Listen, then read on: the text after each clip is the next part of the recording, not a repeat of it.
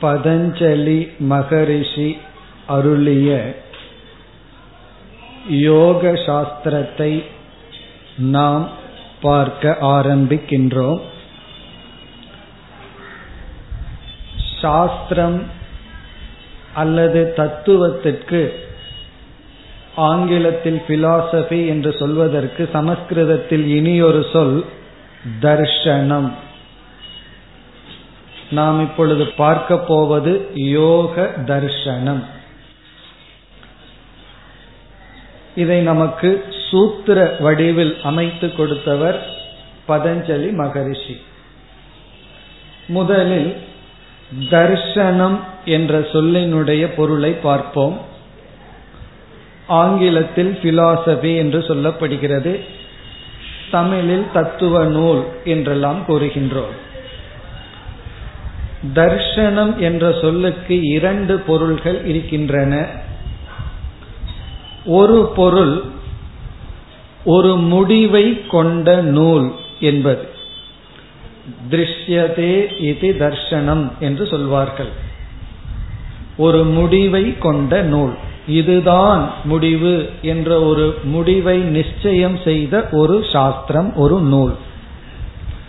இனி ஒரு பொருள் அந்த முடிவுக்கு அழைத்து செல்வது என்பது இனி ஒரு பொருள். திருஷ்யதே அனேன இதி தர்ஷனம் என்று சொல்வார்கள். ஒரு கன்க்ளூஷன் ஒரு முடிவுக்கு அழைத்து செல்வதும் தத்துவ நூல் ஒரு முடிவை கொண்டிருப்பதும் தத்துவ நூல். தனக்கென்று ஒரு கோட்பாட்டை கொண்டிருக்கின்றது. இதுதான் என்று சில நிச்சயங்கள் செய்துள்ளது. பிறகு அந்த முடிவுக்கு நம்மை அழைத்து செல்வதும் அதே தத்துவம். இப்படி சொன்னவுடன் நமக்கு என்ன சந்தேகம் வரும்? எதை பற்றிய முடிவு அது கொண்டுள்ளது? எதை பற்றிய முடிவுக்கு நம்மை அழைத்து செல்கிறது? எப்படி அழைத்து செல்கின்றது என்ற சந்தேகம் வரும். இப்பொழுது நாம் ஒரு புஸ்தகத்தை எடுத்து அட்டையை பார்க்கின்றோம். கணிதம் என்று எழுதி இருக்கின்றது. அதை பார்த்தவுடனே உள்ளே என்ன விஷயம் இருக்கும் என்று நமக்கு தெரிந்துவிடும். அதே போல கெமிஸ்ட்ரி அறிவியல் ரசாயனம் பிசிக்ஸ் என்றெல்லாம் நம்ம படித்தவுடன் இந்த நூல் இதை பற்றி தான் பேசுதுன்னு நம்ம எளிதில் புரிந்து கொள்ள முடியும். அதே போல தத்துவ நூல்கள் பிலாசபி என்று சொன்னால் அது எதை பற்றி பேச வேண்டும்? அதற்குள் எதை பற்றி பேசி இருக்கும்? என்று இப்பொழுது சுருக்கமாக பார்க்கின்றோம். அதை பற்றிய முடிவும் அந்த முடிவுக்கும் நம்மை அழைத்து செல்வது தத்துவ நூல் அல்லது தர்ஷனம் அல்லது சாஸ்திரம். அதில் முதல் கருத்து மோக்ஷரூபம் மோக்ஷம் என்றால் என்ன என்று தத்துவ நூல்கள் பேச வேண்டும். எத்தனையோ தத்துவங்கள் இருக்கின்றது. எத்தனையோ தர்ஷனங்கள் இருக்கின்றது. எத்தனையோ பிலாசபி பிலாசபர்ஸ் இருக்கிறார்கள். அனைவரும் முதலில் பேச வேண்டிய கருத்து மோக்ஷரூபம் விடுதலை என்றால் என்ன? மோக்ஷம் என்றால் என்ன? இதுல கருத்து வேறுபாடு வரும் பொழுது தத்துவங்களும் வேறுபடுகின்றது தர்ஷனங்களும் வேறுபடுகின்றது. இப்ப மோக்ஷரூபத்தை கூறியாக வேண்டும். விடுதலை என்றால் என்ன? எது விடுதலை? எது வீடு பேறு என்று சொல்லியாக வேண்டும். சிலர் சொல்வார்கள் நாம் உயிரோடு இருக்கும் பொழுதே மனதில் அடைகின்ற நிறைவுதான் விடுதலை. அப்படி நம்ம சொல்றோம் வேதாந்த தர்சனம் சொல்கின்றது. அது ஜீவன் முக்தி இதுதான் மோட்சம்னு சொல்லுவோம் சில தர்சனங்கள் கூறும் உயிரோடு இருக்கிற வரைக்கும் மோட்சம் கிடையாது. இறந்ததற்கு பிறகு அடையப்படுகின்றது தான் மோக்ஷம். வைகுண்டத்துக்கு செல்வது மோக்ஷம்.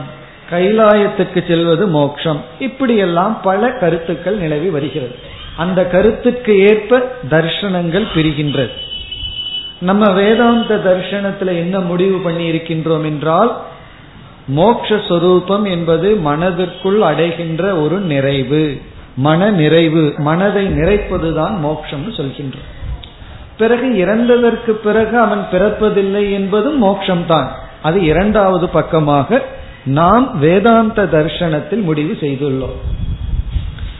இப்ப தர்ஷனம் அல்லது பிலாசபி தத்துவ நூல் பேச வேண்டிய முதல் கருத்து மோக்ஷம் என்றால் என்ன? எது மோக்ஷம்? இரண்டாவது பந்த சொரூபம். பந்தம் என்றால் என்ன? எது நம்மை கட்டி உள்ளது? நான் உனக்கு விடுதலை கொடுக்கிறேன் என்று சொன்னால் அடுத்த கேள்வி எதிலிருந்து விடுதலை? ஆகவே நாம் மோட்சத்தை அடைய வேண்டும் என்றால் நாம் எதில் பந்தப்பட்டிருக்கின்றோம்? இந்த உடலே பந்தமா? இந்த உலகத்தில் வாழ்வதே பந்தமா? அல்லது எது பந்தம் என்று பந்த சொரூபத்தை சொல்லியாக வேண்டும். இப்ப எந்த ஒரு பிலாசபியும் எந்த ஒரு தத்துவ நூல்களும் எது மோக்ஷம் என்றும் எது பந்தம் என்றும் கூறியாக வேண்டும். அதற்கு அடுத்தது இந்த மோக்ஷத்துக்கும் பந்தத்துக்கும் ஆன காரணத்தை கூறியாக வேண்டும். மோக்ஷத்தை அடைய உபாயம் என்ன?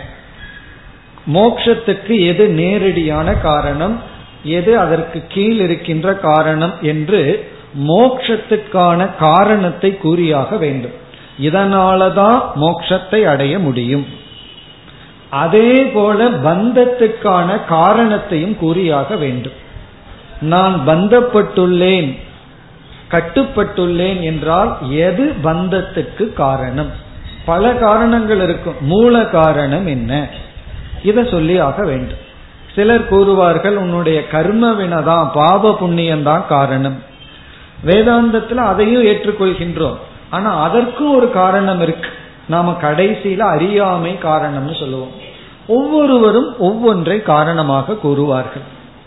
இப்ப எது மோக்ஷரூபம் பந்த ஸ்வரூபம் மோக்ஷ உபாயம் அல்லது காரணம் அல்லது பந்த காரணம்? இதையெல்லாம் தெளிவாக கூறியாக வேண்டும்.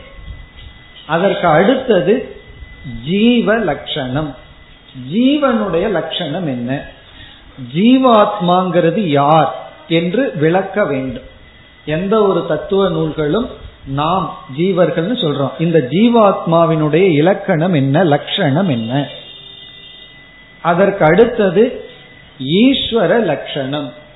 ஈஸ்வரனுக்கு என்ன இலக்கணம்? கடவுளினுடைய தத்துவம் என்ன? அல்லது கடவுளினுடைய லட்சணம் என்ன? கடவுளுக்கும் டெபனிஷன் கொடுத்தாக வேண்டும்.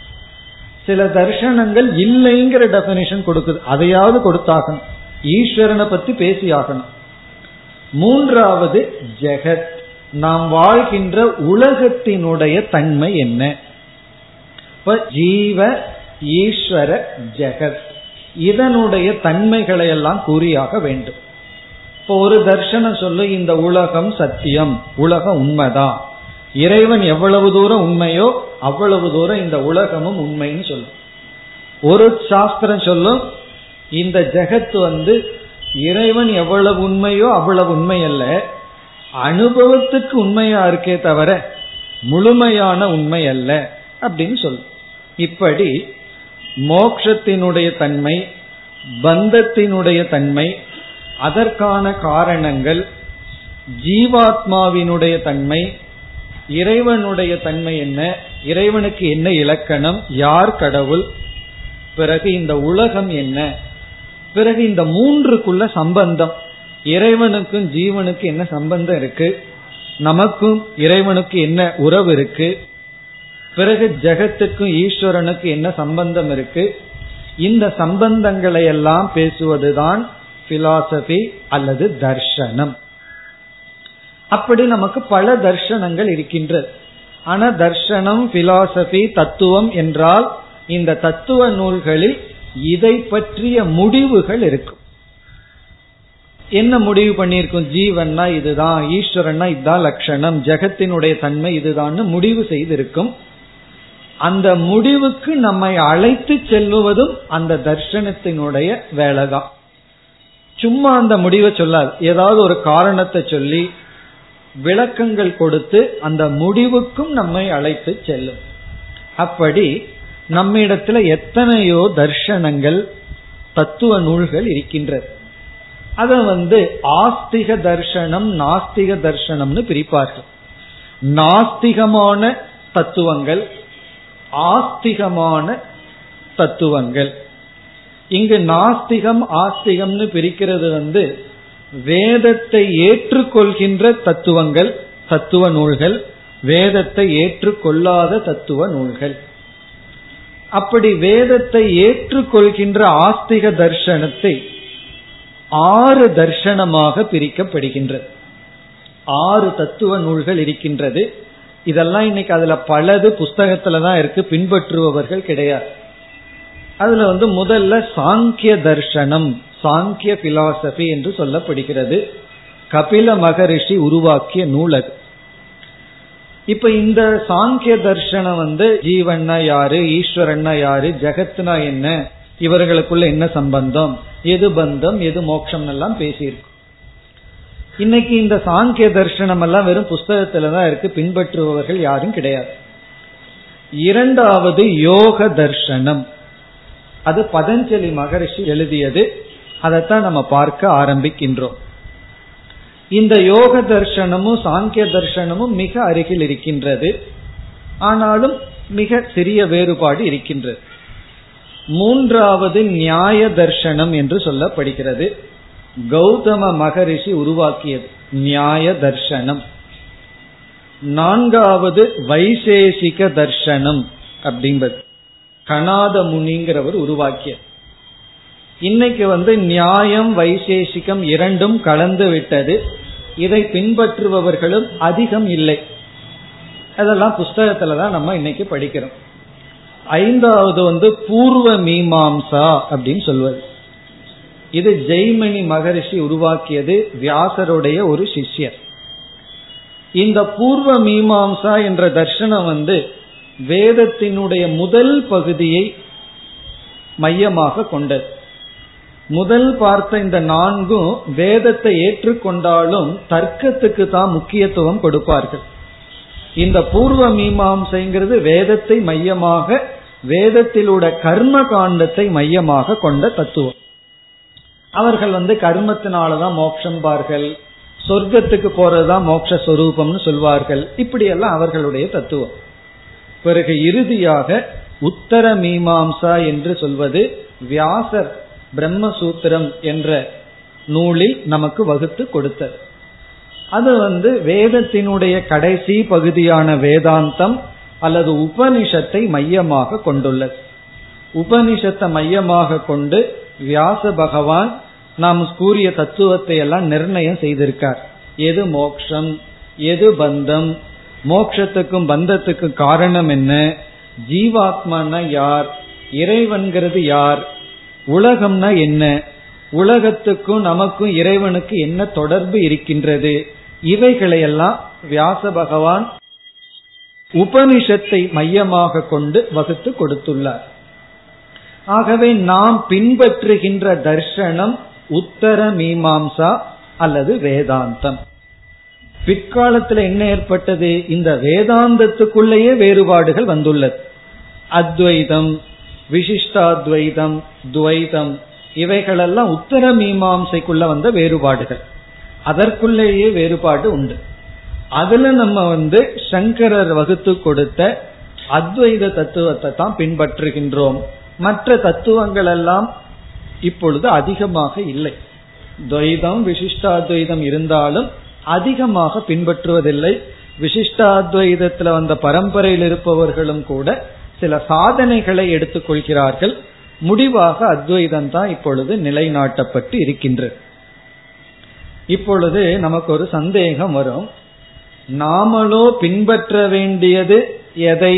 வியாச பகவான் அமைத்து கொடுத்த உத்தர மீமாம்சை என்கின்ற உபனிஷத்தை மையமாக கொண்ட நூல். அப்படி இருக்கும் பொழுது யோக சாஸ்திரத்தை பதஞ்சலி கூறிய நூலை நாம் ஏன் படிக்க வேண்டும்? அதை எதற்கு பின்பற்ற வேண்டும் என்ற சந்தேகம் இதை படிக்க ஆரம்பிக்கும் பொழுது நமக்கு வரும். நம்ம என்ன செய்துள்ளோம் அல்லது சங்கரர் என்ன செய்துள்ளார்? எல்லா தர்சனத்திலையும் எல்லா தத்துவத்திலையும் இருக்கின்ற நல்ல அம்சங்களை எல்லாம் நம்முடைய முடிவான முடிவுக்கு முரண்படாத அம்சங்களை எல்லாம் எடுத்துக் கொள்கின்றார். நமக்கு எந்த மதத்தின் மீதோ எந்த தத்துவத்தின் மீதோ மனதார வெறுப்பு கிடையாது. எங்கு நல்லது பேசப்பட்டுள்ளதோ அதை நாம் எடுத்துக் கொள்கின்றோம். எங்கு தவறு இருக்கின்றதோ அதை நீக்குகின்றோம். அப்ப வந்து சங்கரர் ஆகட்டும் அல்லது பகவான் கீதையில் கிருஷ்ண பகவான் கீதையில் என்ன செய்துள்ளார்? சாங்கிய மதத்தில் பேசப்படுகின்ற சிருஷ்டி தத்துவத்தை எல்லாம் எடுத்துக் கொள்கின்றார். ஏன்னா அவர்கள் சிருஷ்டியில ஸ்பெஷலிஸ்ட் போல மிக அழகா சத்துவகுண ரஜோகுண தமோகுணம்னு பிரிச்சு பேசுகிறார்கள். ஆகவே அந்த பகுதி மட்டும் எடுத்துக் கொள்ளப்பட்டது. ஆனா அவர்கள் வந்து ஜீவாத்மா பல என்றெல்லாம் பேசுகிறார்கள். அதை நாம் ஏற்றுக்கொள்வதில்லை. அப்படி எல்லா தத்துவத்திலும் இருக்கின்ற நமக்கு முரண்படாத கருத்துக்களை நாம் எடுத்துக் கொள்கின்றோம். அது நம்முடைய பரந்த மனப்பான்மையை குறிக்கின்றது. அத்வைதிகளுக்கு பகைவர்களே இல்லை என்று சொல்வார். காரணம் என்ன? அவர்களே அத்வைதிகள். யார் இடத்துல பகைமை கொள்ள முடியும்? அதனால யார் என்ன நல்லதை சொன்னாலும் அது தர்மத்திற்கு உட்பட்டிருந்தால் அதை நாம் எடுத்துக் கொள்கின்றோம். நமக்குள்ளேயே இருப்பவர்கள் தவறாக கூறினாலும் அதை நாம் ஏற்றுக்கொள்வதில்லை இந்த நிலையத்தான் சங்கரர் பின்பற்றி இருக்கின்றார். அப்படி பின்பற்றுகையில் நியாயம் வைசேஷிக்கம்ங்கிற இடத்துல இருந்தெல்லாம் அவர் தர்க்க சாஸ்திரத்தை எல்லாம் எடுத்து சில விதமான அனுமானங்களை எல்லாம் நம்ம வந்து எடுத்துக் கொள்கின்றோம். அப்படி எல்லா தர்ஷனத்திலும் இருக்கின்ற நல்ல அம்சத்தை மட்டும் நல்லன சரியான அம்சத்தை மட்டும் எடுத்துட்டு தத்துவமாக அவர்கள் செய்கின்ற முடிவை நாம் ஏற்றுக்கொள்வதில்லை. அது வேதாந்தத்துக்கு முரணாக இருந்தால். அதன் அடிப்படையில் இப்ப நம்ம யோக சாஸ்திரத்துக்குள்ள போக போறோம். பதஞ்சலி வந்து யோக சூத்திரம் எழுதியுள்ளார். அதுல வந்து யோக சாஸ்திரத்தை ரெண்டா பிரிச்சர்றோம். ஒன்னு யோக சாதனைகள் இனி ஒன்று நிர்ணயம் முடிவுகள்.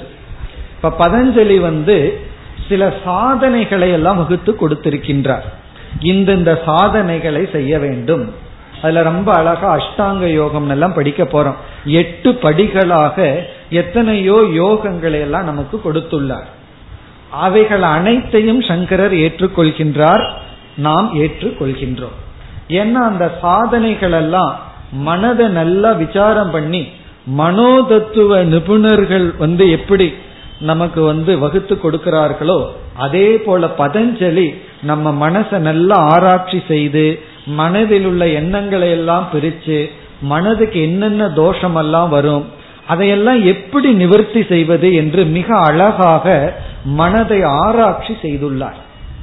ஐயாயிரம் வருடங்களுக்கு முன்னாடி வாழ்ந்த பதஞ்சலி மகரிஷி. அப்பவே மனதை நல்லா ஆராய்ச்சி செய்து மனதை பண்படுத்த மனதை செம்மைப்படுத்த சாதனைகளை மிக அழகாக கூறியுள்ளார். ஆகவே நாம் என்ன செய்கின்றோம் பதஞ்சலி கொடுத்த சாதனைகளை எல்லாம் பார்க்க போகின்றோம். அதைத்தான் நம்ம வந்து இனிமேல் பார்க்க போகின்றோம். பிறகு யோக சாஸ்திரத்துல ஜெகத்துங்கிறது பொய்யல்ல அது உண்மை. பல ஜீவாத்மாக்கள் இருக்கிறார்கள். இப்படிப்பட்ட நிர்ணயத்தை நாம் ஏற்றுக்கொள்வதில்லை. அதை நாம் பார்க்க போவதில்லை.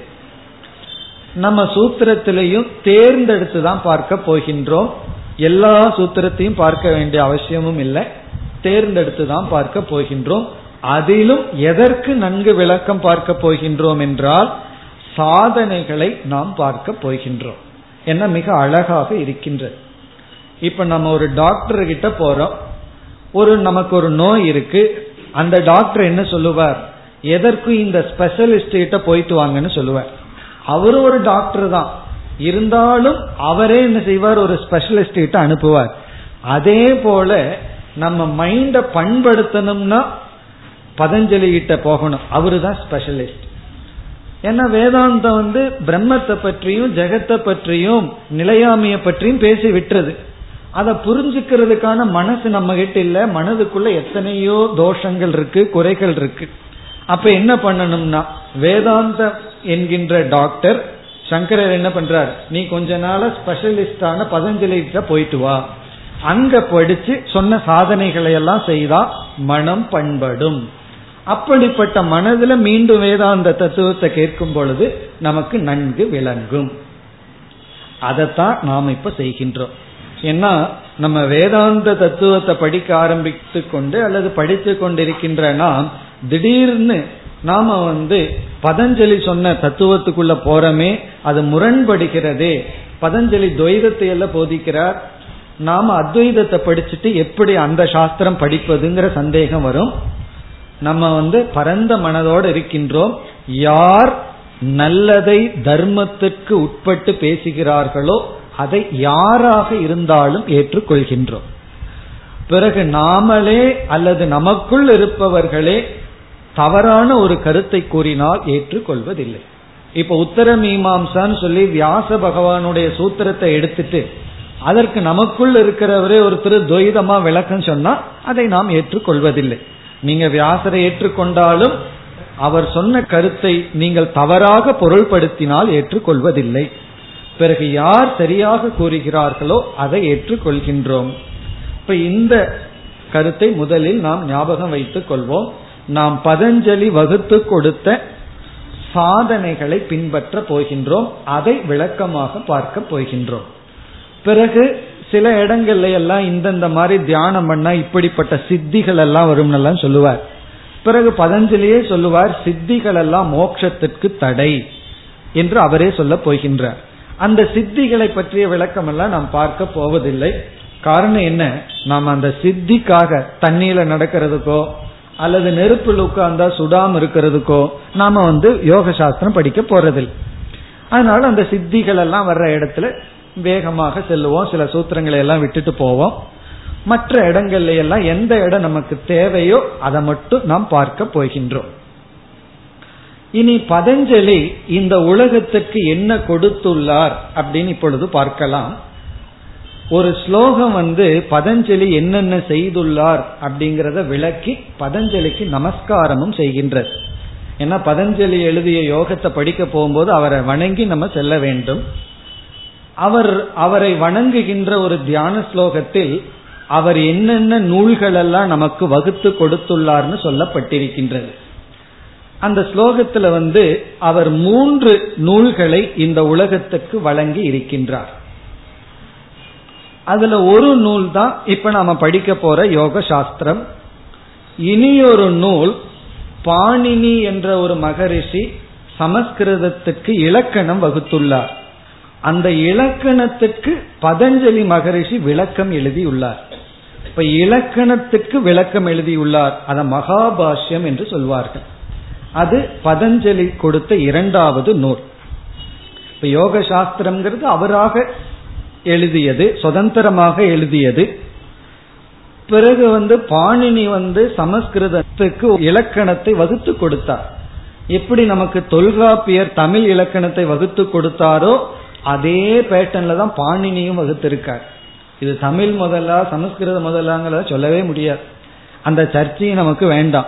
பாணினியினுடைய சூத்திரத்தினுடைய அமைப்பும் தொல்காப்பியருனுடைய சூத்திரத்தினுடைய அமைப்பும் ஒரே மாதிரி ஒரே பேட்டர்ன்ல இருக்கு. அதற்கு விளக்கம் எழுதினார் மகரிஷி பதஞ்சலி.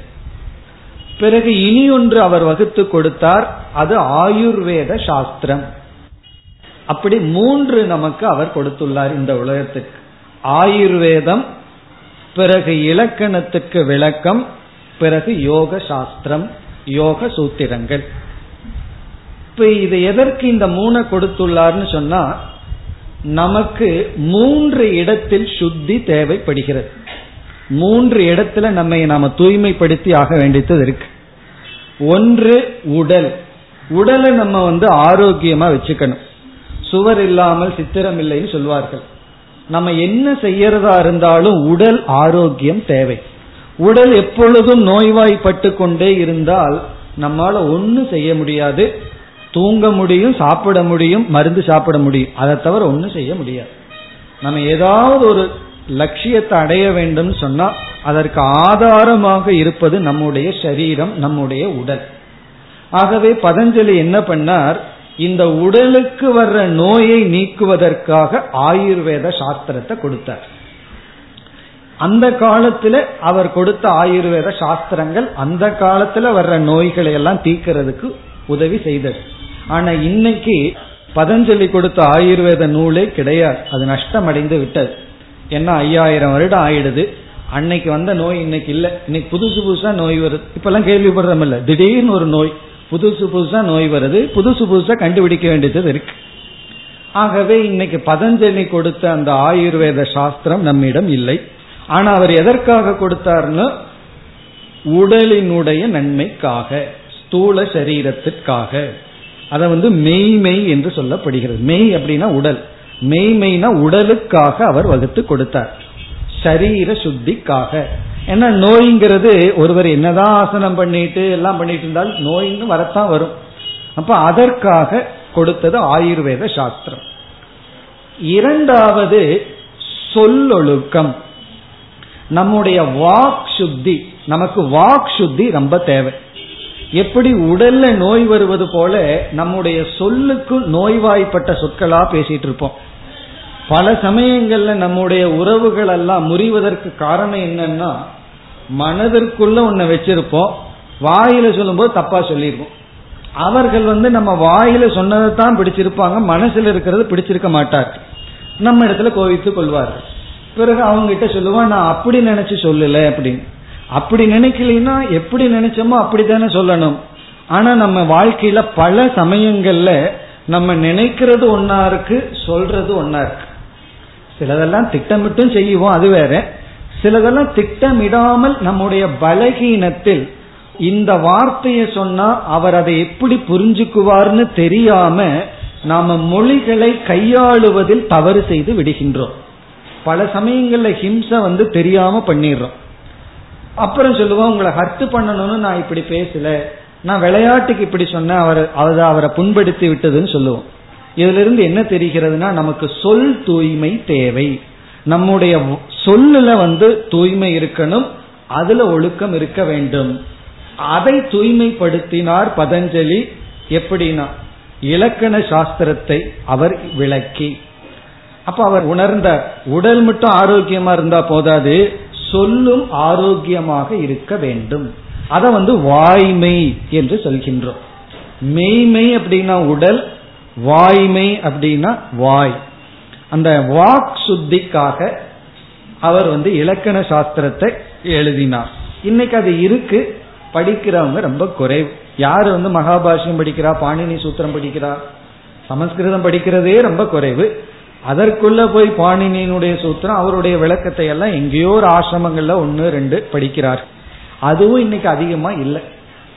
ஆனா இன்னைக்கு இருக்கு. அது அழிந்து விடவில்லை. இன்றும் இருந்து கொண்டு இருக்கின்றது இப்போ மெய்மைக்காக ஆயுர்வேத சாஸ்திரம் வாய்மைக்காக மகாபாஷ்யம் அல்லது இலக்கண சூத்திரம். இனி அடுத்தது என்னன்னா மனசுத்தி. மனதினுடைய ஒழுக்கம் மனதினுடைய தூய்மை.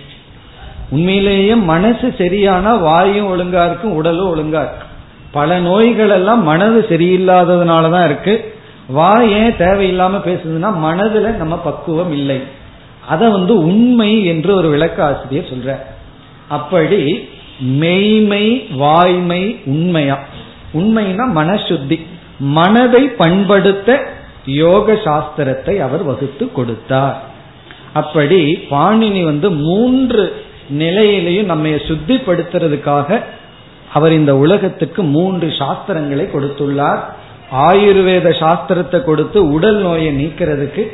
இன்னைக்கு அது இல்லை ஆனா இன்னைக்கு உடல் நோய் வந்தா எந்த சாஸ்திரத்தின் மூலமா? எந்த பதியை நம்ம நம்பி அலோபதி ஹோமியோபதினெல்லாம் சொல்றோம் அல்லவா? அதுல ஏதோ ஒரு பதியை நம்பி சாமிஜி சொல்லுவார் எந்த பதியும் இல்லைன்னா வெங்கடாஜலபதி கணபதி இவங்களையாவது நம்பி என்ன பண்ணணும்? உடல் இருக்கிற நோயை நீக்கணும். உடலை ஆரோக்கியமா வச்சுக்கணும். பிறகு வந்து ஒழுங்கா பேச கற்றுக்கொள்ள வேண்டும்.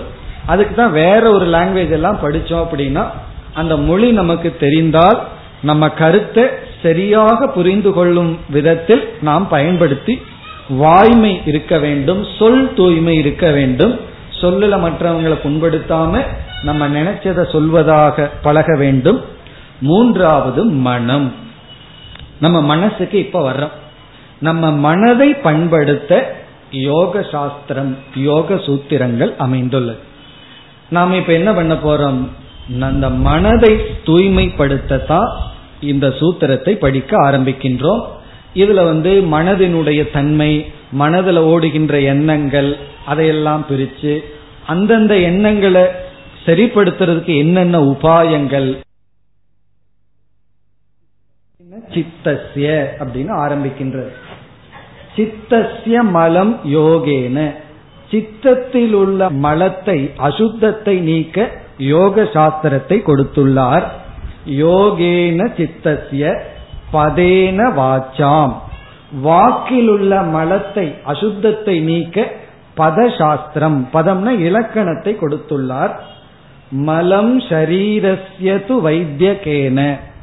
வைத்திய சாஸ்திரம்னா இங்க ஆயுர்வேத சாஸ்திரம். ஷரீரஸ்ய மலம் உடலுக்கு இருக்கின்ற நோயை நீக்க மலத்தை நீக்க ஆயுர்வேதத்தை கொடுத்துள்ளார். யோகேன சித்தஸ்ய பதேன வாச்சாம். மலம் ஷரீரஸ்ய து வைத்தியகேன. யக அபாகரோத். யார் இதை நீக்கினாரோ? அதாவது நம்மிடத்தில் மூன்று இடத்துல மலம் இருக்கின்றது. மலம்னா அசுத்தம் இருக்கு. அதை வந்து ஒவ்வொரு சாஸ்திரத்தின் மூலமாக யார் நீக்கினாரோ? பிரவரம் முனினாம். முனிகளுக்குள் மேலான எக அபாகரோத் பிரவரம் முனினாம். முனிவர்களுக்குள் மேலான பதஞ்சலிம் பதஞ்சலியை பிராஞ்சலிதக ஆனதோஸ்மி. அப்படிப்பட்ட பதஞ்சலியை நான் வணங்குகின்றேன். பதஞ்சலின் பிராஞ்சலிதக ஆனதோஸ்மி. கைகூப்பி நான் வணங்குகின்றேன் என்று சம்பிரதாயத்தில் இப்படி ஒரு ஸ்லோகம் நமக்கு கிடைத்துள்ளது. இதை வச்சுதான் நமக்கே தெரிஞ்சது பதஞ்சலி இப்படி மூணு சாஸ்திரத்தை கொடுத்துள்ளார்னு சொல்லி. அப்படி தேடி பார்க்கையில இன்னைக்கு ரெண்டு சாஸ்திரம் நம்ம கையில இருக்கின்றது. இப்ப நம்ம பார்க்க போறது சித்தசிய யோகேன. சித்தசிய மலம் யோகேன. மனதில் இருக்கின்ற அசுத்தத்தை யோக சூத்திரத்தின் மூலம் இந்த சாஸ்திரத்தை படிப்பதன் மூலம் நாம் நிவர்த்தி செய்ய முயற்சி எடுக்கின்றோம். இனி அடுத்தது இந்த மனதை பற்றி கொஞ்சம் நம்ம தெரிந்து கொள்ள வேண்டும். மனம் எப்படியெல்லாம் நம்மிடத்துல விளையாடி கொண்டிருக்கின்றது அப்படின்னு தெரிஞ்சிட்டா தான் நம்ம வந்து அந்த மனதை செம்மைப்படுத்த முடியும்.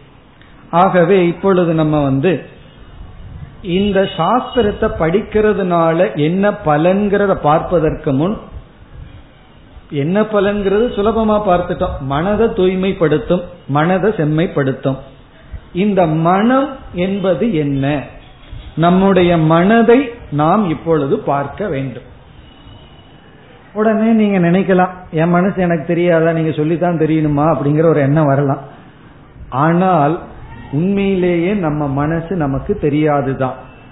காரணம் என்னன்னா நம்ம மனசை வச்சு உலகத்தை பார்த்துட்டு இருக்கிறோமே தவிர நாம என்னைக்காவது நம்ம மனசை நம்ம மனசை வச்சு நம்ம மனசை பார்த்துருக்கிறோமா அப்படின்னா கிடையாது. இப்போ ஒருவர் வந்து கண்ணாடி போட்டுட்டு இருக்கார் அவரிடத்துல உங்க கண் முதலில் எதை பார்க்கிறதுன்னு கேட்டா அவர் முன்னாடி என்ன இருக்கோ அதை சொல்லுவார்.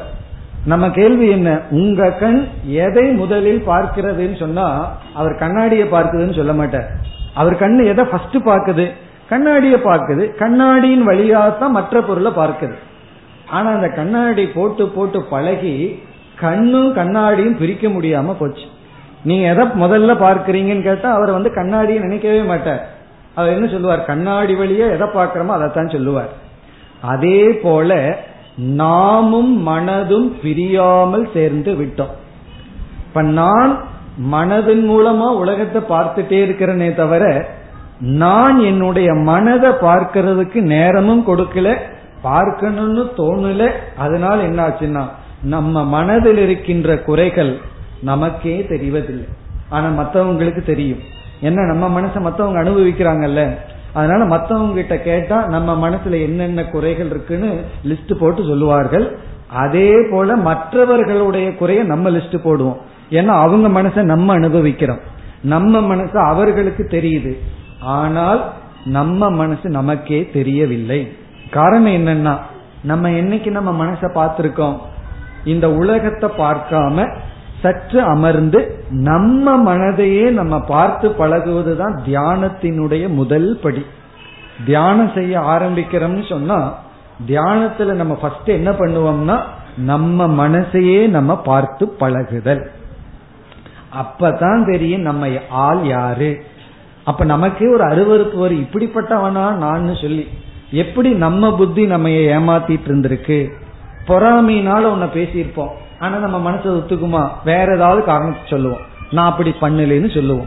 அப்படி நம்முடைய மனதை நாம் பார்த்து எப்படியெல்லாம் நம்முடைய வாழ்க்கைக்கு நம்முடைய மனம் சம்பந்தப்பட்டிருக்கிறதுன்னு இப்பொழுது பார்க்க போகின்றோம். அப்பொழுதுதான் இந்த சாஸ்திரத்தினுடைய அருமையும் இதை நம்ம புரிஞ்சுக்கணுங்கிற உற்சாகமும் நமக்கு வரும். இப்ப இந்த பதஞ்சலியானவர் ஐயாயிரம் வருடத்துக்கு முன்னாடி எழுதினார். ஆயுர்வேத சாஸ்திரம் போயிடுது. ஏன்னா உடலுக்கு வர நோய்கள் எல்லாம் மாறி போச்சு அதே போல லாங்குவேஜும் மாறியாச்சு. புதிய புதிய மொழிகள் எல்லாம் வந்தாச்சு. ஆனா இன்னும் யோக சூத்திரம் இருக்கு படிச்சிட்டு இருக்கிறோம்னா அப்ப மனசு எப்படி இருந்ததோ அப்படித்தான் இன்னைக்கும் இருக்கு. யாரும் வந்து இந்த காலத்துல கெட்டு போயிட்டாங்க அல்ல அப்பா நல்லா இருந்தாங்கன்னு எல்லாம் கிடையாது. அந்த காலத்துல மனதுக்கு என்னென்ன குறைகள் இருந்ததோ அதே குறைகள் தான் இன்னைக்கு இருக்கு. இன்னும் ஐயாயிரம் வருஷத்துக்கு அப்புறம் அப்படித்தான் இருக்கு. இப்ப மனது மட்டும் மாறாம அப்படியே இருக்கிறதுனாலதான் சாஸ்திரமும் நமக்கு அப்படியே மாறாமல் இருக்கு. அந்த காலத்துல வந்து பதஞ்சலி வந்து மனதில் இருக்கிற எண்ணத்தை அஞ்சா பிரிச்சாருன்னா அஞ்சு தான். இன்னைக்கும் அந்த அஞ்சு எண்ணங்கள் தான் ஓடிட்டு இருக்கு அதெல்லாம் என்னன்னு உள்ள போகும்போது நம்ம பார்ப்போம். ஆகவே இந்த நூல் நம்முடைய மனதை நமக்கு அறிமுகப்படுத்துகின்ற நூல். நம்மையே நமக்கு காட்டி கொடுக்கின்ற நூல். நம்ம ஆத்மாங்கிறது காட்டி கொடுக்கிறது வேதாந்தம் அது பின்னாடி பார்ப்போம். அதற்கு முன்னாடி நம்ம மனசையே நம்ம புரிஞ்சுக்கலையே. பல சமயத்துல என்ன சொல்லுவோம்? நீ என் மனசை புரிஞ்சுக்கலன்னு கோவிச்சுக்குவோம். முதலாவது நம்ம மனசை நம்ம புரிஞ்சு வச்சிருக்கிறோமான்னு கேட்டா அது கிடையாது. அப்படி நம்முடைய மனதை நமக்கு காட்டி கொடுக்கின்ற நூல் தான் இந்த நூல். ஆகவே மனம் எப்படியெல்லாம் நம்ம வாழ்க்கையில சம்பந்தப்பட்டிருக்கிறதுன்னு இப்ப பார்க்க போறோம். அதுல முதல் வந்து மனம் ஒரு கரணம். மைண்ட் வந்து ஒரு இன்ஸ்ட்ருமெண்ட் ஒரு கரணமாக நமக்கு பயன்பட்டு வருகிறது. ஒரு வாகனத்தை போல் அது பயன்பட்டு வருகின்றது. மைண்ட் வந்து ஒரு இன்ஸ்ட்ருமெண்ட போல செயல்பட்டு வருகிறது. கரணம்னா என்ன? இப்ப இந்த இடத்துக்கு நான் வரணும்னா எனக்கு ஒரு வாகனம் தேவை. அது ஒரு இன்ஸ்ட்ருமெண்ட் நம்ம எழுதணும் அப்படின்னா பென் பேனாங்கிறது ஒரு கரணம். அப்படி சமையல் பண்றதுக்கு கரண்டி ஒரு கரணம் தான் பாத்திரம் கரணம் தான் அப்படி இது ஒரு இன்ஸ்ட்ருமெண்டா இருக்கு. கரணம்னு சொன்னா எதற்கு அப்படின்னு அடுத்த கேள்வி வரும். இன்ஸ்ட்ருமெண்ட்னா எதற்கு கரணம்? என்றால் ஞானத்துக்கு ஒரு கரணம். பிரமா கரணம் அறிவுக்கு ஒரு இன்ஸ்ட்ருமெண்டாக இருக்கிறது. இப்ப வந்து வாகனம் வந்து ஒரு இடத்திலிருந்து இனி ஒரு இடத்துக்கு செல்வதற்கு கரணம். பேனா வந்து எழுதுவதற்கு கரணம். அதே போல மனம் அறிவுக்கு ஒரு கரணமாக இருக்கிறது. அந்த கரணம் இரண்டாக பிரிக்கப்படுகிறது. ஒன்று சாமானிய கரணம். சாமானிய கரணம்னு சொன்னா கண்ணு வழிய ஒரு பொருளை பார்க்கிறோம். கண்ணு முக்கிய காரணம் ஆகுது ஒரு பொருளினுடைய கலர் வர்ணம் எப்படி இருக்குங்கிறத மனது கண் மூலமா தான் தெரிஞ்சுக்க முடியும். சப்தத்தை காது மூலியமா தெரிஞ்சுக்க முடியும். ஒருவர் ஒரு மலரை கொடுக்கிறார். அது மிக அழகாக இருக்கு. அதை நான் நுகர்ந்து பார்க்கிறேன் நல்லா வாசனை வருது. தொட்டு பார்க்கும் பொழுதுதான் அது தெரிகிறது அது பிளாஸ்டிக்னு சொல்லி. அப்போ இது மலரா அல்லது துணியா பிளாஸ்டிக்காங்கிறத தொட்டு பார்க்கின்ற ஸ்பர்ஷம் நமக்கு அறிவை கொடுக்கு. இப்படி ஐந்து புலன்கள் வந்து விசேஷமான அறிவை கொடுக்கும். ஆனா இந்த ஐந்து இடத்திலும் யார் இருந்தா நமக்கு அறிவு வரும்? மனம் இருக்க வேண்டும். கண்ணு திறந்திருக்கு. மனசு எங்கேயோ இருந்ததுன்னு வச்சுக்கோமே நமக்கு வந்து முன்னாடி யார் இருக்காங்கிற அறிவு வராது. அப்படி ஐந்து இந்திரியங்கள் வழியாக நமக்கு அறிவை அடைய மனம் சாமானிய கரணமாக இருக்கு. ஆனா ஒரு பொருளினுடைய வர்ணத்தை இது இந்த கலர் இந்த ஃபார்ம்ல இருக்குங்கிறத கண்ணு காட்டும். இப்படிப்பட்ட நாய்ஸ் சப்தம்ங்கிறத காது காட்டும். இப்படிப்பட்டதாக மென்மையாக இருக்குதுங்கிறது தோல் காட்டும். ஆனாலும் இந்த ஐந்து செயல்பட மனம் சாமானிய கரணம். பிறகு சிலதெல்லாம் நம்ம யூகம் பண்ணியே புரிஞ்சுக்குவோம். அந்த யூகம் பண்ணி புரிந்து கொள்ள வேண்டும் என்றால் மனம் முக்கிய கரணம். அனுமானத்துக்கெல்லாம் மனம் வந்து ஸ்பெஷல் விசேஷ கரணம். பிரத்யக்ஷத்துக்கு சாமானியம். யூகம் எல்லாம் பண்ணும்போது மனதிலேயே நம்ம சிந்திச்சு முடிவெடுப்போம். எப்படின்னா சில டேட்டாஸ் நமக்கு கிடைக்குது. சில செய்திகள் எல்லாம் கிடைக்குது. அதையெல்லாம் வச்சு ஆராய்ச்சி பண்ணி ஒரு முடிவுக்கு வர்றது யாருன்னா மனம். அப்போ நேரடியான அறிவுக்கும் யூகமெல்லாம் பண்ணி தர்க்கமெல்லாம் பண்ணி புரிஞ்சுக்கிறதுக்கும் மனம் வந்து ஒரு இன்ஸ்ட்ருமெண்டா இருக்கு. இது எதற்கு நம்ம இந்த கருத்தை பார்க்கிறோம்னா ஒரு இன்ஸ்ட்ருமெண்ட் சரியா இருந்தா தான் நமக்கு வந்து அந்த இன்ஸ்ட்ருமெண்ட் வந்து சரியான பலனை அடைய முடியும். இப்ப வந்து காருங்கிற வாகனம் இருக்கு. அந்த வாகனம் நல்ல கண்டிஷன்ல இருந்தா தான் அதிலிருந்து நம்ம பலனை அடைய முடியும். பலனை அடையாட்டி பரவாயில்ல. இன்ஸ்ட்ருமெண்ட் சரியில்லைன்னா விபரீதமான பலனை அடைவோம். நம்ம ஸ்டேரிங்க ரைட்ல திருப்புறோம் அது லெப்ட்ல போகுதுன்னு வச்சுக்குவோமே என்ன பலனை அடைவோம்? அப்படி எந்த ஒரு இன்ஸ்ட்ருமெண்ட்டும் பர்ஃபெக்டா இருக்கணும். அதனால எந்த இன்ஸ்ட்ருமெண்ட்டையும் நம்ம பாதுகாக்கணும். ஒரு பிளேடு வாங்கினாலும் கூட நம்ம என்ன பண்றோம்? அதை நம்ம பாதுகாக்கிறதுக்கு பெட்டி வச்சிருக்கோம். அதுக்கு ஒரு பேப்பர் இருக்கு. எனி இன்ஸ்ட்ருமெண்ட் அதை நம்ம செம்மப்படுத்தி ஒழுங்கா பாதுகாத்து வச்சுக்கணும். இப்ப மனம் அறிவை கொடுக்கிற கரணம்னு சொன்னா மனம் சரியில்லை என்றால் அந்த கரணத்துல தோஷம் குறை இருந்தால் எப்படி வாகனத்துல குறை இருந்தா நம்ம ரோட்ல போறதுக்கு பொதுவா வேற எங்கேயோ போய் விழுவோமோ அதே போல மனம்ங்கிற இன்ஸ்ட்ருமெண்ட் சரியில்லை என்றால் ஞானம் வருவதற்கு பதிலாக விபரீத ஞானம் நமக்கு ஏற்படும். தப்பாக புரிந்து கொள்வோம். எப்பொழுதுனா மனம்ங்கிற ஒரு இன்ஸ்ட்ருமெண்ட் சரியாக இல்லை என்றால் அறிவை அடைகிறதுக்கு அறிவின்மையை அடைவோம். அறிவின்மையோடு இருந்துட்டாலும் தப்பில்லை. விபரீத ஞானத்தை நாம் அடைவோம். பல சமயங்கள்ல நம்முடைய யூகம் நம்மளுடைய கால்குலேஷன் நம்முடைய போர்காஸ்ட் எல்லாம் ஏன் தப்பாகுது? பல சமயங்கள்ல இந்த டேட்டா தப்பா இருந்தா தப்பாகலாம். சில சமயங்கள்ல என்ன நம்ம பார்க்கிறோம்? அதை ஆராய்ச்சி பண்ற மனம் சரியில்லை. நம்ம ஒருமுகப்பாட்டுடன் செய்வதில்லை. முக்கியமான விஷயத்தை யோசிச்சுட்டு இருக்கும்போது தேவையில்லாத விஷயத்திற்கு மனசு போயிரும். இப்ப அறகுறையாத்தான் நம்ம ஆராய்ச்சி பண்ணுவோம். அப்ப தவறான முடிவுக்கு வரும் அதே போல ஒருவர் ஒரு வார்த்தையை சொல்ற அந்த வார்த்தையை கேட்டுட்டு அதுல இருந்து தப்பான முடிவுக்கு வர்றோம். காரணம் என்னன்னா இதெல்லாம் மனதிடம் இருக்கின்ற தவறு. ஏன்னா மனம் சரியான கரணமாக இல்லை. அப்ப நம்ம என்ன பண்ணணும்னா மைண்ட ஒரு பெஸ்ட் இன்ஸ்ட்ருமெண்ட்டா மாற்றணும் நல்ல ஒரு கருவியாக மாற்ற வேண்டும். அதாவது சில கவிஞர்கள் கதை எழுதுறவர்களுக்கெல்லாம் பேனா ஒழுங்கா இருக்கணும். அதே போல மேடையில பேசுறவங்களுக்கு மைக் ஒழுங்கா இருக்கணும். அது ஒழுங்கா இல்லைன்னா அந்த மூட் அவுட் ஆயிடும். அந்த ஃப்ளோ போகிடும் அதே போல பேனா பாதிக்கு மேல ஒழுங்கா எழுதல அப்படின்னு சொன்னா அவர்களுடைய கவிதை தடைப்படும். அந்த இன்ஸ்ட்ருமெண்ட் சரியில்லைன்னு சொன்னா அவர்களை அது நன்கு வெளிப்படுத்த முடியாது. அப்படி வெளியிருக்கிற இன்ஸ்ட்ருமெண்ட்டுக்கே இந்த கதின்னு வச்சுக்கோமே பேனா ஒழுங்கா இல்லைனாவே நம்முடைய கவிதைகளும் கதைகளும் எழுத்துக்களும் தடைப்படும் சொன்னா நம்மிடத்துல மிக அருகில் இருக்கின்ற மனது சரியில்லை என்றால் எப்படி எல்லாம் விபரீதம் வரும்? ஆகவே இந்த ஒரு பெரிய ரெஸ்பான்சிபிலிட்டியை நம்ம உணரணும். நம்ம கிட்ட மனம்ங்கிற ஒரு கரணம் இருக்கு இன்ஸ்ட்ருமெண்ட் இருக்கு. அந்த இன்ஸ்ட்ருமெண்ட ஒழுங்கா வச்சிருந்தா தான் எந்த ஒரு கரணத்தையும் அப்பப்போ சுத்தி பண்ணிட்டு இருக்கணும். இல்ல அப்படின்னா அது இயற்கையா கெட்டுரும். மர்சீஸ்லான்னு சொல்லுவார்கள். உன்னை பேசாம விட்டுட்டீங்கன்னா கெட்டு போறது நேச்சரா ரிப்பேர் ஆகுறதுங்கிறது நேச்சரா அது ஒழுங்கா நம்ம சரி பார்த்துட்டு இருந்தா தான் அது ஒழுங்கா இருக்குமா? உன்னை வந்து நம்ம கண்டுக்காம பேசாம விட்டுட்டோம்னா அது இயற்கையாக அழிந்து விடும் நீங்க வீட்டை போட்டிட்டு எங்காவது ஆறு மாசம் போயிட்டு வாங்க. வீடு எப்படி இருக்கும்னு பாருங்க. காரணம் என்ன? அதான் இயற்கை. நாம எந்த பயன்படுத்திட்டு இருக்கிறோமோ அதை துப்புரவு செய்து கொண்டே இருக்க வேண்டும். அப்படிங்கன்னா நம்ம மனசை வந்து ஒரு பெரிய இன்ஸ்ட்ருமெண்டா பயன்படுத்துறோம். அறிவுக்கு சாமானிய விசேஷ காரணமா இருக்கு. அதை நம்ம என்ன பண்ணி ஆகணும்? அதை செம்மைப்படுத்தி ஆக வேண்டும்.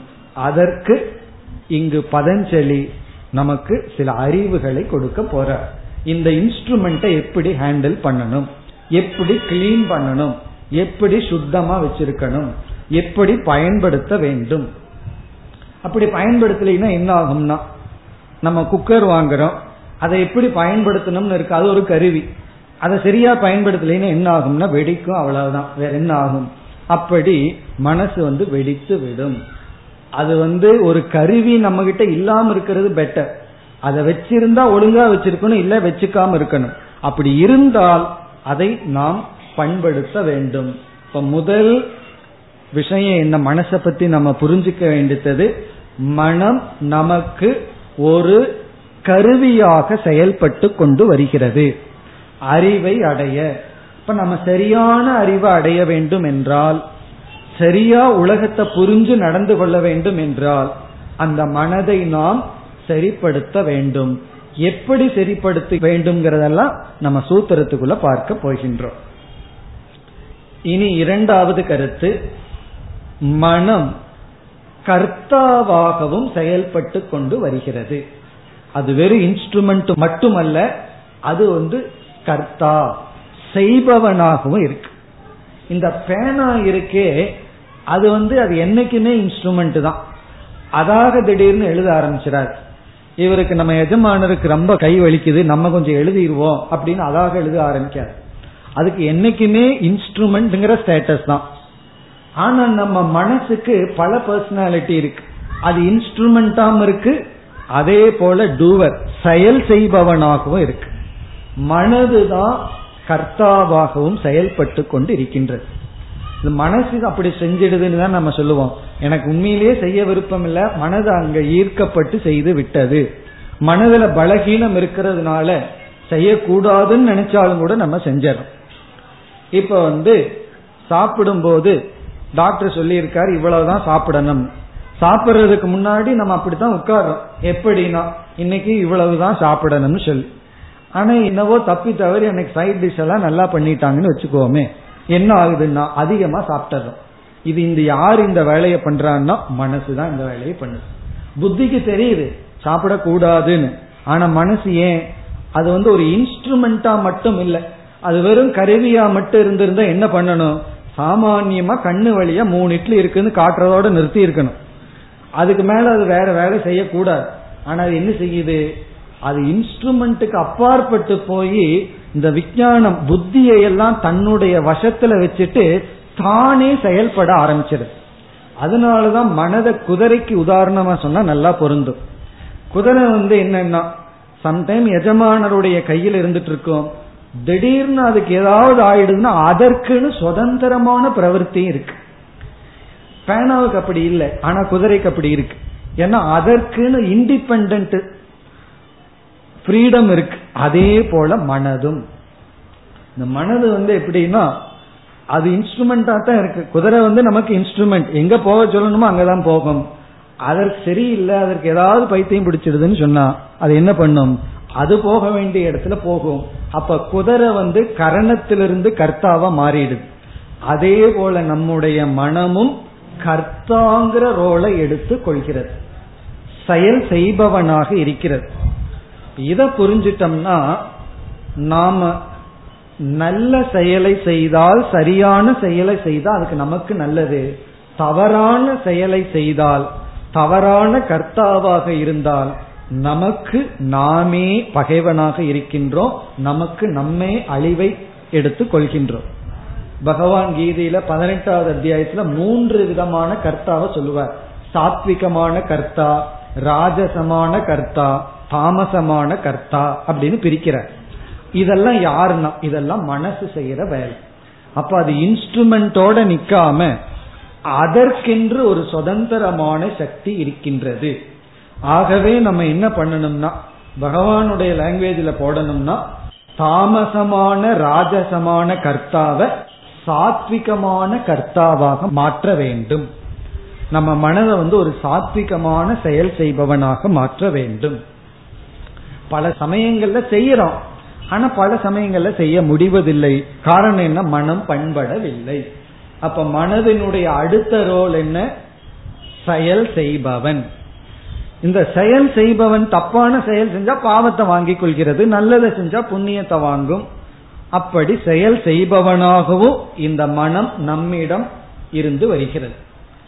இனி மூன்றாவது போக்தா. செயலை அனுபவிக்கிறதும் மனசுதான். இந்த மனசு தான் என்ன செய்கின்றது? நாம இந்த உலகத்துக்கு செயலை கொடுக்கிறதும் மனசுதான். அந்த செயலினுடைய விளைவையும் மனசுதான் அனுபவிக்கிறது. இப்ப வந்து ஒரு வார்த்தையை நம்ம சொல்லிட்டோம். ஒருவரை வந்து நம்ம திட்டிட்டோம்னு வச்சுக்கோமே. அவர் வந்து திருப்பி அதே போல இனி ஒரு புண்படுகின்ற வார்த்தையை சொல்றார். அந்த திட்டியது கர்த்தா மனம். அதை அனுபவிக்கிறது யாருன்னா? வேற யாராவது அனுபவிச்சா அழகா நம்ம வாட்டுக்கு ஏதாவது பண்ணிட்டு இருக்கலாம்.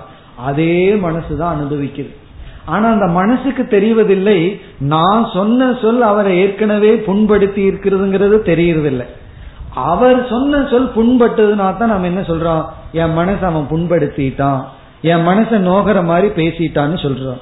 இதை யார் செய்வதுன்னா இதுவும் மனசுதான் பண்ணுது. அப்போ இந்த உலகத்திலிருந்து நமக்கு அனுபவம் வரும் பொழுது நாம எப்படிப்பட்ட மனதுடன் இருக்கின்றோமோ அதனுடைய அடிப்படையில தான் நமக்கு இன்ப துன்பங்கள் எல்லாம். ஒரு ஸ்லோகம் மிக அழகா சொல்லும். ஞானியினுடைய மனசு எப்படின்னா பூவை போல மென்மையா இருக்கும் பாறைய போல வஜ்ரத்தை போல கடினமா இருக்குமா? எப்படின்னா இந்த உலகத்துக்கு அவங்க ரெஸ்பாண்ட் பண்ணும்போது மலரை போல மென்மையா இருப்பார்களாம். இந்த உலகம் அவர்களிடம் வரும்பொழுது பாறைய போல ஸ்ட்ராங்கா இருப்பார்களாம். அஜானிகளுடைய மனம் இதற்கு ஜஸ்ட் ஆப்போசிட் மற்றவங்களிடம் பேசும்போது பாறையை போல இருக்கிறது. அந்த மனசுல என்ன ஆனாலும் இவங்க கவலைப்பட மாட்டாங்க. மற்றவர்கள் இவர்களிடம் பேசும்போது ரொம்ப சாஃப்ட் ஆயிடுறது மென்மையாயிடுறது. அதனாலதான் ஏதாவது ஒரு சின்ன வார்த்தை ஒரு சிரிப்பு கொஞ்சம் அகலம் வாய் போகலினா என்ன இன்னைக்கு ஏதோ தப்பா நினைச்சிட்டான்னு துன்பப்பட்டுறது. அப்படி இந்த உலகம் நம்ம கிட்ட வரும்போது மென்மையாயிடுறோம். அப்ப வந்து ஸ்ட்ராங்கா இருக்கணும். இந்த உலகத்துக்கு நம்ம கொடுக்கும் போது எப்படி இருக்கணும்? மென்மையா இருக்கணும் ஸ்ட்ராங்கா இருக்கும் அதை மாத்தி அமைக்கிறதா நம்ம செய்ய வேண்டிய சாதனை. அப்படி இந்த உலகத்தை அனுபவிப்பதும் மனசுதான். இப்ப எதுதான் மனம்னா எல்லாமே மனசுதான். அதனாலதான் ஒரு ஸ்லோகம் சொல்கின்றது ஒரு மனிதனுக்கு பந்தத்திற்கு காரணம் மனம்தான். வேற ஒண்ணும் கிடையாது. அதாவது நம்மளைய பந்தப்படுத்துறதுக்கு பந்தத்துக்கு காரணம் மனம்தான். நம்ம மனசுதான் பந்த காரணம். இந்த மூன்றை வச்சுட்டு ஒரு முடிவுக்கு வர்றோம். பந்த காரணம் மனக. நம்முடைய பந்தத்துக்கு காரணம் மனசுதான். காரணம் என்ன? அது கரணமாம் இருக்கு கர்த்தாவாம் இருக்கு போக்தாவாம் இருக்கு. இந்த மூன்றிலையும் தவறு வரும் பொழுதுதான் எல்லா அனர்த்தங்களும் சரியான இன்ஸ்ட்ருமெண்ட் சாத்விகமான கர்த்தா சாத்விகமான போக்தாவா இருந்தா நமக்கு எந்த துயரமும் இல்லை. அப்படி இல்லாததுனால மனமே பந்த காரணமாகி விட்டது இப்ப மனது பந்த காரணம் ஆயிட்டதுனால என்ன செய்யலாம்னா ஒருவர் சொன்னார் மனதை அழிச்சிடலாம். சில பேர் யோக சூத்திரத்துக்கு பொருள் சொல்லும் பொழுது மனதை நாசப்படுத்துறது தான் யோக சாஸ்திரத்துல சொல்லப்பட்டிருக்கு. நம்ம யோகம் எல்லாம் படிச்சு மனதையே இல்லாம பண்ணிடணும் ஏன்னா மனது தானே அது கரணமா கர்த்தா போக்தாவா இருந்து நம்ம துயரப்படுத்துது. ஆகவே ஒரு தற்கொலை போல உடலை தற்கொலை பண்ணிக்கிறது போல மனசை அழிக்கிறது தான் லட்சியம்னு முடிவு செய்கிறார்கள். அப்பொழுது வேதாந்த சாஸ்திரம் சொல்கிறது எந்த மனம் வந்த காரணம்னு சொல்லுச்சோ அதே வேதாந்த சாஸ்திரம். மோக்ஷ காரணமும் மனம்தான். மனதினுடைய துணை கொண்டுதான் மோட்சத்தையும் அடைய முடியும்.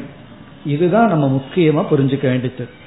இது வரைக்கும் நெகட்டிவா பார்த்துட்டு இருந்தோம். இப்ப பாசிட்டிவா பார்க்கிறோம். மனது வந்து பந்தத்துக்கு காரணம் தான் ஆனா மோட்சத்தை அடையணும்னா மனதிற்கு அப்பாற்பட்டு நம்ம கிட்ட இன்ஸ்ட்ருமெண்டோ கர்த்தாவோ போக்தாவோ கிடையாது. நம்ம கிட்ட ஒரே ஒரு இன்ஸ்ட்ருமெண்ட் அந்த இன்ஸ்ட்ருமெண்ட்டின் மூலமா தான் சுகத்தை அனுபவிக்கிறோம். அந்த கருவியின் மூலமா தான் துக்கத்தை அனுபவிக்கிறோம். இப்ப வந்து ஐஸ்கிரீமை எதுல சாப்பிடுறோம்? எதனால அனுபவிக்கிறோம்? நாக்கு உடல் இருக்கிறதுனால தான். சளி பிடிச்சதுன்னா யாரு? எங்க துக்கம்னா அதே உடல் தான். இந்த உடல் தான் நோய்வாய்ப்படும் பொழுது துக்கத்தை கொடுக்குது. இதே உடல் தான் இந்த உலகத்துல நமக்கு இன்பத்தை கொடுக்கற காரணமா இருக்கு. இன்பத்தை கொடுக்கறதுக்கு வேற உடல் துன்பத்தை கொடுக்கறதுக்கு வேற உடல் கிடையாது. இந்த மூக்கு இருக்கே மலரையும் அது நமக்கு காட்டி சுகத்தை கொடுக்குது. மீன் வாசனையும் காட்டி துக்கத்தை கொடுக்குது. சில பேர்த்துக்கு அது சுகத்தை கொடுக்கலாம். சில பேர்த்துக்கு அது துக்கத்தை கொடுக்கும். அப்படி ஒரே மூக்கு தான். ஒரே நாக்கு தான். ஒரே உடல் தான். அதே போல நமக்கு ஒரே ஒரு மனம்.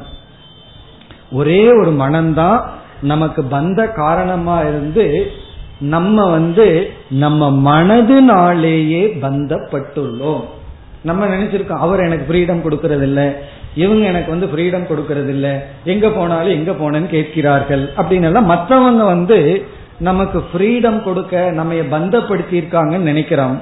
சாஸ்திரம் சொல்லுது உன்னுடைய மனதினால் நீ பந்தப்பட்டுள்ளாய். அதே மனதினால் தான் மோட்சத்தை அடைய முடியும். இப்ப யோக சாஸ்திரம் என்ன செய்கிறதுனா பந்த காரணமான மனதை மோட்ச காரணமாக மாற்றுகிறது.